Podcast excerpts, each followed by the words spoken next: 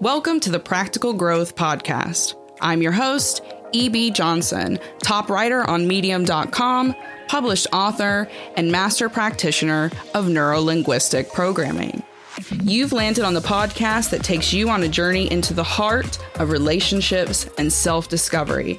This is a must listen for those who are ready to overcome their toxic relationships and their toxic patterns. You can expect real talk practical guidance, and raw and relatable guests that you'll be talking about for weeks. Let's get into it. Hello, hello, hello again, my lovely listeners, my lovely medium.com readers, my lovely TikTok viewers and followers. It is me, your favorite Narc Talk TikTok educator, your favorite medium blogger, your favorite podcaster. And today, uh, I think you're going to enjoy this episode. I do. I think it's going to be enlightening for you, and I think it's going to probably um, be quite illuminating for those of you who are still kind of on the fence when it comes to your recovery journey, um, your childhood trauma journeys, your narcissistic family journeys. Because today, what we are going to dive into is what specifically makes the narcissistic family different from other toxic families. Why do I go on and on and on about narcissistic families? Aren't they just the same as all other emotionally abusive families, all other mentally abusive families? And the answer is no, they're not.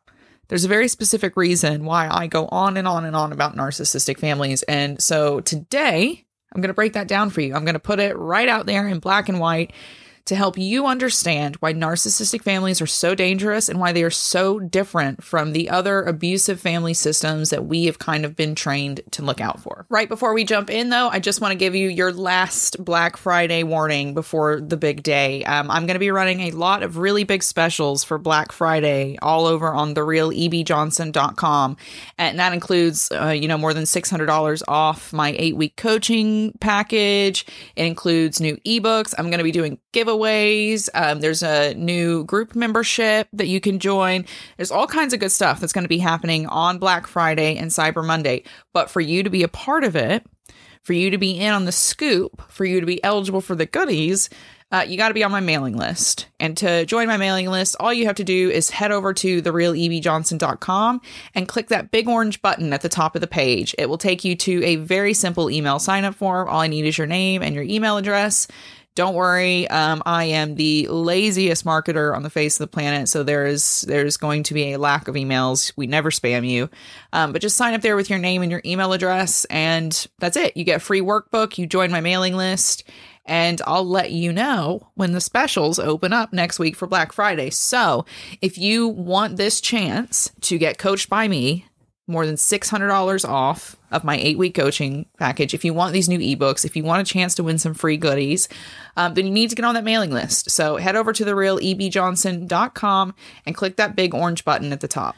All right, let's jump in feet first. Let's get into it. Narcissistic families. What makes the narcissistic family so different from other families? Why do people like me go on and on and on about our narcissistic families and how damaging the narcissistic family was?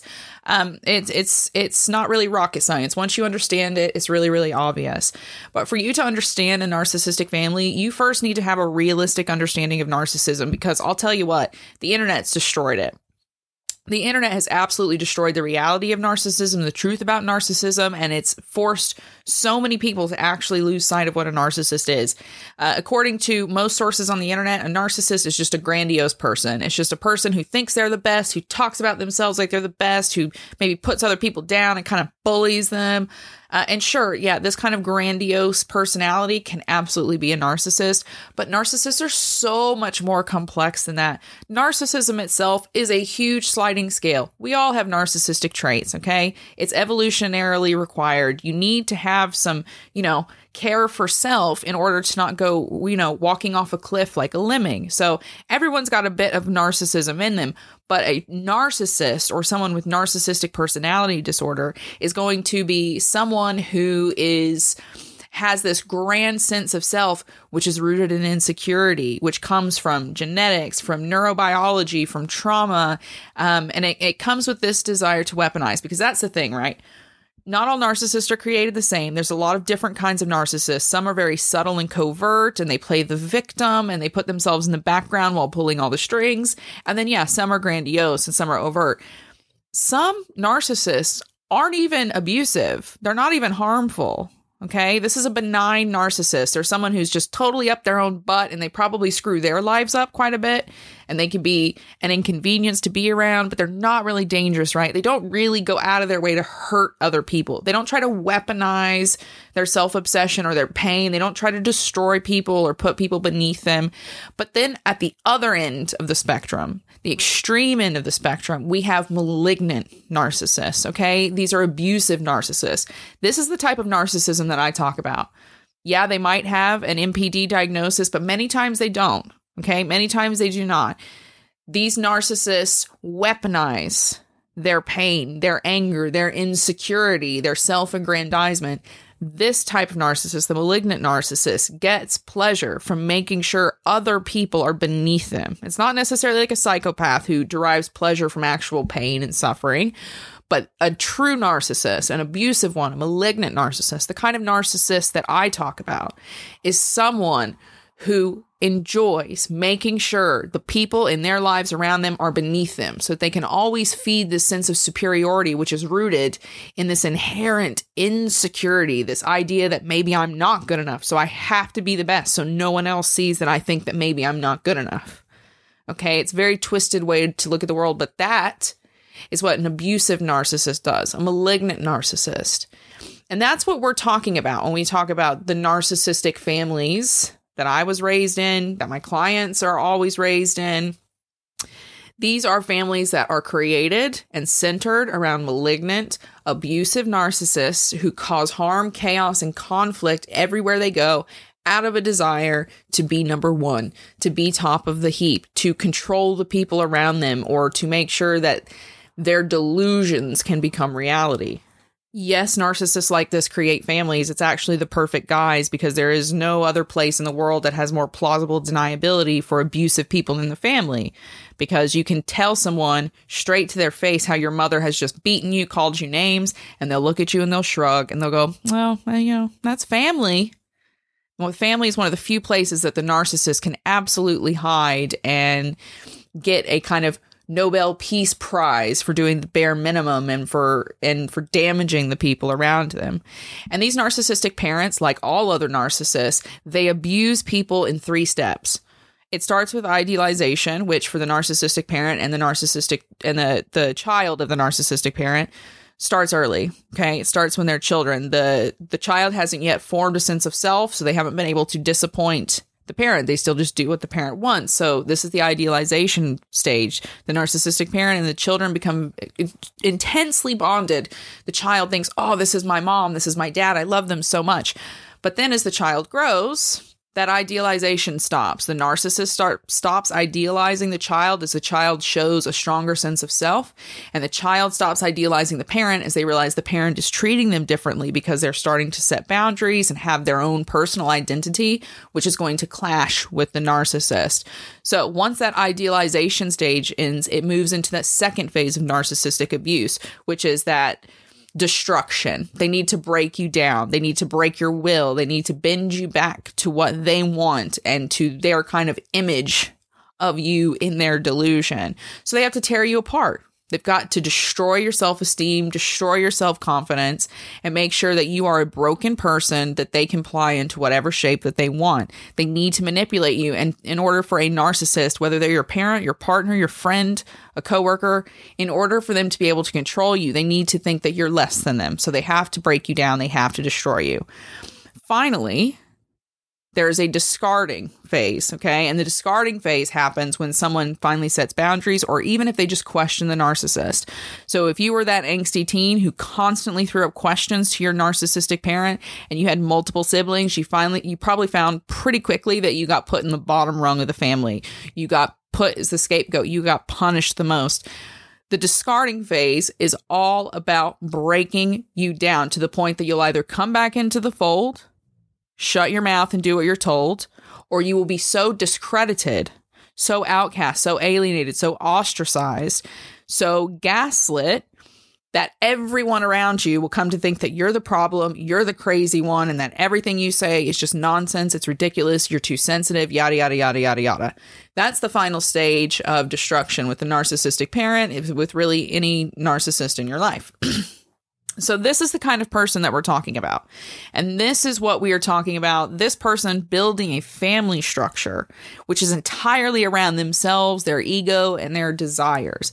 And that is where the narcissistic family starts. But that's not necessarily what makes them different from just your standard toxic or abusive family. Here's what is narcissistic families are unlike any other form of toxic family. Okay, there's a lot of different kinds of toxic families, but they are significant. They are marked by triangulation, by toxic role setting, and by systematic destruction of family members. It's a multi-layered form of abuse that encompasses, you know, mental abuse, emotional abuse, and then it can also even include physical abuse, sexual abuse, manipulation, coercion, spiritual abuse. I mean, it's it's just an absolute mess.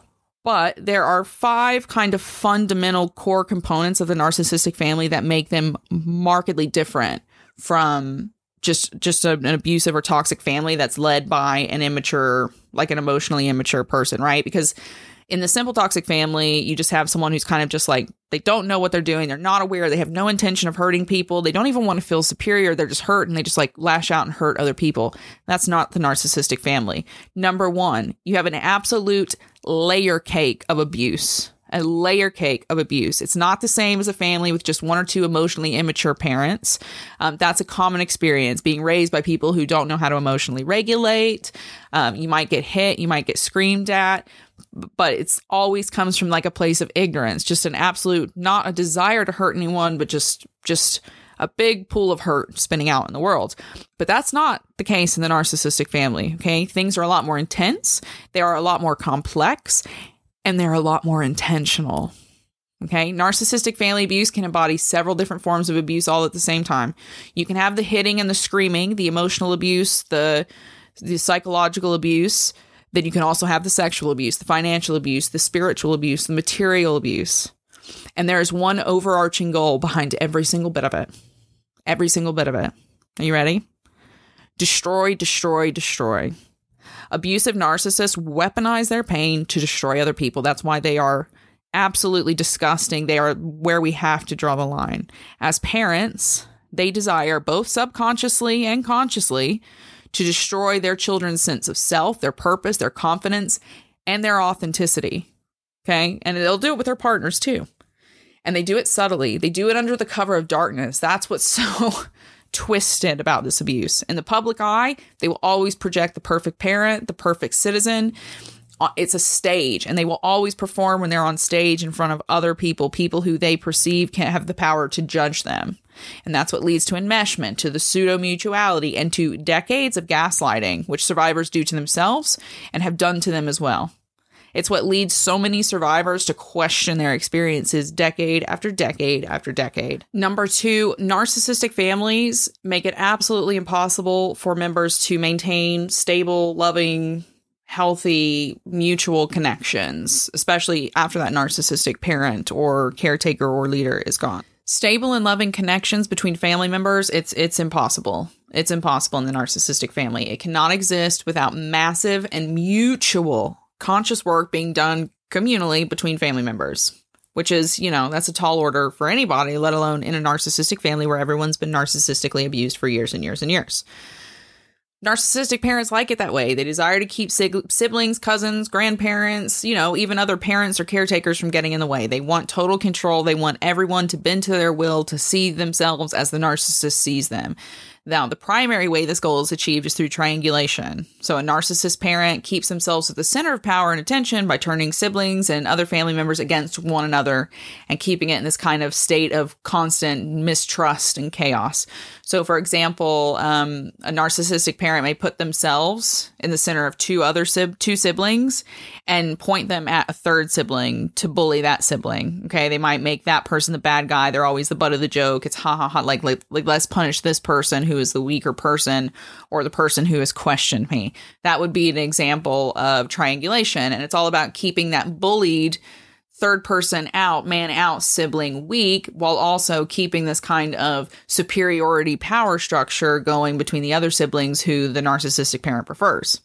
And then lastly, the narcissistic family uses role playing, right? That toxic role playing to keep members under control and away from one another. So this is where you you see things cast like the golden child, the scapegoat. Uh, when it comes to the other parent, you'll often find that they're an enabler. There's a lot of different roles, and it all works to again keep the narcissistic parent or parents on the top of the pile, and to keep everyone else fighting and scared and insecure beneath them. Um, why would they? Why would they want to put people in roles? Why would they want to p- put people in boxes? It seems like a waste of time and energy. Well, these roles when they when the narcissistic parent puts their kids and you know their partners even in roles, they automatically create resentment. They automatically create resentment and they they create mistrust and they create instability and that creates a tense environment where it's really really easy for the narcissist to manipulate and control people to their liking. Thirdly, narcissistic families are marked by the lifelong consequences. They strap their survivors with. Okay. All mental and emotional abuse comes at a cost, whether your family is narcissistic or not. Um, when you are emotionally, mentally abused, it leaves you with toxic behaviors, fears, insecurities that follow you from relationship to relationship, experience to experience. But worse, um, th- all of that can leave you with permanent brain damage, literal brain damage, which affects your memory, uh, other cognitive functioning, the, the development of your body, the development of your emotions, your, you know, everything. Um, the narcissistic family, though, ensures that members of their structure get their fair share of all that and then some. They up the ante and they take things a step further in, in the realm of lifelong consequences. So, beyond the basic range of trauma and brain damage, narcissistic families leave their children with permanent emotional damage. They spiral into conditions like CPTSD, which then involve the nervous system, which is obviously a physical uh, manifestation and other conditions which require lifelong management. Okay. No cure, no cure for anything like BPD, which they're like always narcissistically abused, um, or CPTSD. There is no cure. There's no pill. There's no magic amount of therapy that's going to just whoop. It never existed. Uh, you manage you manage the symptoms of those things for the rest of your life. And it gets worse. Um, people who survive and escape narcissistic families also commonly find themselves um, doing so with a distinct lack of healthy relationship skills. And then you consider the fact that because the narcissist has spent so much time destroying these children, they also have no sense of self. And and we now know via science um, that they can even walk away with chronic physical and mental illness that results directly from the decades of mental and emotional abuse that they get exposed to as members of a narcissistic family. There's no escaping those facts, and there's no escaping the consequences for survivors who find themselves dealing with them. They are costs that those survivors pay for the entirety of their lives. If they're lucky, they'll learn to control and engage from a more positive perspective so that they can, you know, marginally improve their lives enough to where, you know, being alive doesn't feel miserable. But most people never get that far thanks to the narcissistic family system, which is focused on systematically destroying people now, this fourth element is going to be a bit controversial, but it is what it is, and you can like it or you can stop listening. Um, what is distinctly different for survivors of narcissistic families, for those who live within narcissistic families, that is different from any other form of abuse, is the absolute and total lack of support. It's the absolute and total lack of support that they get versus anyone else who's come from any other kind of like standard, traditional, obvious abusive family. Unfortunately, there's still a lot we don't know about narcissism and narcissists and narcissistic families. The, a lot of this knowledge is relatively new, right? They've been doing this research since, you know, World War One, World War Two, but that's still, you know, pretty new. It's pretty new. Psychology itself is pretty new. So we're learning stuff every single day. Uh, but then you also have to consider because it is still new and um, it's very niche, and so many of us are learning about it every day. Not everybody knows about it. And a lot of people are getting bad information about it. They don't know how narcissists work in reality. They don't know how they're created. They absolutely do not.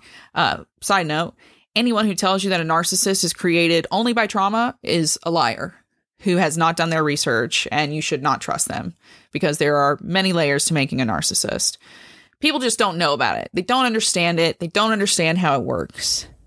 And what makes it even more difficult is that narcissistic people, narcissistic families, they exist within the fabric of society. They are our families, our friends, our partners, our coworkers, our bosses, our politicians, our charity workers, our spiritual leaders. And so much of their worst behaviors are sewn right in to the sheer fabric of tradition and quote unquote family values. Narcissistic families move widely unseen through our society, and that's what leaves their survivors at a distinct disadvantage versus any other survivor of any other type of abuse. Because so many people are so unable or unwilling to see the reality of narcissism, this abusive family system is ignored. Survivors spend most of their lives getting gaslit, ignored, and abandoned, again, more than any other survivors of any other form of abuse. And it's sad. But, you know, it is what it is because the way families are now, the way we treat families with kid gloves, the way we're not allowed to be truthful or realistic about families and the way they operate and the consequences of operating poorly, family systems remain one of the only forms of openly condoned and accepted abuse in the world. In the world. So, what does that mean? It means that survivors of narcissistic families grow up not being believed, not being validated, and they wander confused into the darkness, wondering, what's going to make the pain stop? I don't understand. Why do I hate myself and why does everybody hate me? You can't fix that until you know what there is to fix. You can't do that until you acknowledge narcissistic families, their reality, and the damage that they cause. Now, last but not least, the fifth big difference between narcissistic families and their survivors and any other form of toxic family or, you know, abuse is the separation that comes from it, the otherness. Okay. That is one guarantee that you will absolutely get as a survivor of a narcissistic family otherness. That abuse leaves you marked forever in ways that other abuse does not. Both subconsciously and consciously, we get set apart from others when we survive a narcissistic family, when we come from a narcissistic family.